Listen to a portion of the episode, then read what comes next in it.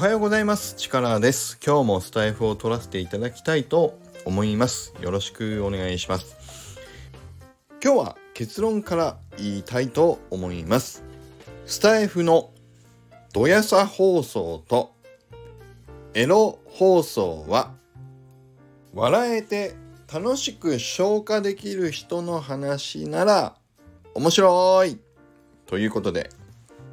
今日はもうねこのタイトルで全部の結論が終わっておりますのでこれ以上話すことはないんですけれどもちょっとどういうことなんだろうということを説明したいと思います。ね前にトマトゥーさんの放送回でドヤさがものすごい面白いっていう話をしたんですけどそこでまあドヤさで言うとねやっぱりトマトゥーさんと小野野さんが僕の中でのスタイフドヤさの二大巨頭なわけです。ね。聞いてて居心地がいいし、笑えるし、共感もできるし、で、もっと言うと、ネガティブな感じに聞いててならないっていうね、もうやっぱり話し方とか、そのトークが上手っていうのもあるんでしょうし、テンポもいいし、あの、そう、とにかく、まあ、明るい気分で聞きながら、あの楽しい気分になって終われるっていうね、うん、にニヤニヤしながら聞けるっていうんですかね、うん、そういうのがやっぱりあの上手な方のどやさがやっぱり聞いてて居心地がいいなというふうに思っていたんですよね。で中にはどうしてもねどやさがちょっと暗い気持ちになっちゃうようなどやさの方もいたりするとあの大変申し訳ないんですけど途中でね、うん、スキップしちゃうとかね。やっぱりどうしてもあるんだけども。やっぱりそのどやさっていうのもまあテクニックなのか無意識でお二人やられてるんだと思うけどやっぱり軽快なテンポと明るさっていうのかな。やっぱりそれがいいなと思っていたんです。でその時にこの間銀さんがなんだっけな自分を陥れる放送もたまにはやりたいとかなんとか確か言っててでエロについてね 急に語りだしたっていうのがあったんですよ。でそれをでも聞いてた時に銀さんもなんかそのエロについてちょっと触れてるまあエロトピックっていうのかな、うん、そういう話なんだけどなんかねあのねっとりしてこないというかなんか軽快な感じで普通に聞けたんですよね。うん、だからその時は銀さんはあの笑いの方に持っていってるわけではなかったんだけどもなんかねちっこさがないっていうのか。そうか。そう。そんな感じを思ったんです。だからその時に僕がもしあのエロ系の話をしちゃうと僕は多分ね軽快なテンポでエロの話はできなくてなんかあのねちっこい感じになって聞いてる人は多分ね、あの、好きな方は好きかもしれないけど大半の方は嫌と思ってスキップしちゃうっていうそんなね僕の自分の喋ってる姿が想像がついたんですよ。あこれはやっぱりテクニックとしてダメな人僕はダメなんだけどまあ銀さんはだからうまいなと思ったんですよその時に。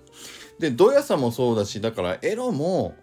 あのダメじゃないんだと思ったんです。あの話す人によっては。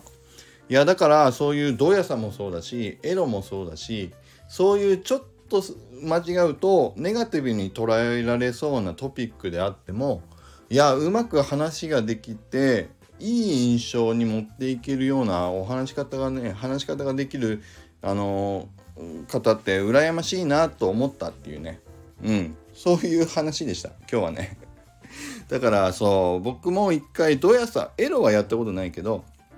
ドヤさはねあの前にコンビニの袋がちょっとどうしてあれ SML 選べってこっちに言ってくるんでしょうか？っていうようなね話を本当に頭くるんですけどっていう話僕したことあったんだけどその時はもう普通にあの意識せずに本当に頭きたっていうねその場ですぐ駐車場で撮ったから。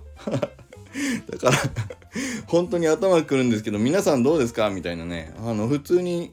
そう頭に来た感情をそのままぶつけてしまうようなね放送をしたりはしたんだけど。いややっぱりうまくやらないとそうあんまりいい印象がないなと思ったんですよ。で僕もだから銀さんと同じでいい印象をつけたいためにスタイフを取ってるわけじゃないからたまにはね落とす自分をあなんだあいつっていうような放送もした方がいいなと思うんだけどもでも何て言うんだろうあの本気で嫌悪感が出ちゃうような落とし方をしちゃったらマイナスじゃないですか。ね。僕自分をちょっと落とすとしても嫌悪感を抱かれて二度と聞きたくないこいつの放送っていうような落とし方は僕はねちょっとできない怖くてね そうそうなりたくないからそうするとやっぱりねうんどやさとエロっていうのは人を選ぶかもしれないなっていうふうにちょっと思ったんででその時にだから本当にもう一回だけど銀さんのエロはいや面白く聞けるなと思ったんですよ。